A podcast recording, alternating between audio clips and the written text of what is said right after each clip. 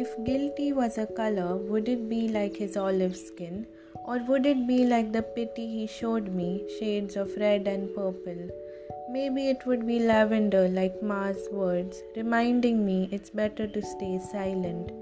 Just like the black of the night, when I was left alone with my thoughts, guilty is not one alone, but all who fail to realize that staying silent and telling another woman that her best asset is this very silence.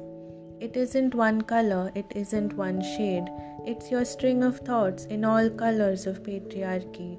Maybe this is why we wear tinted glasses to not see every color guilt can have.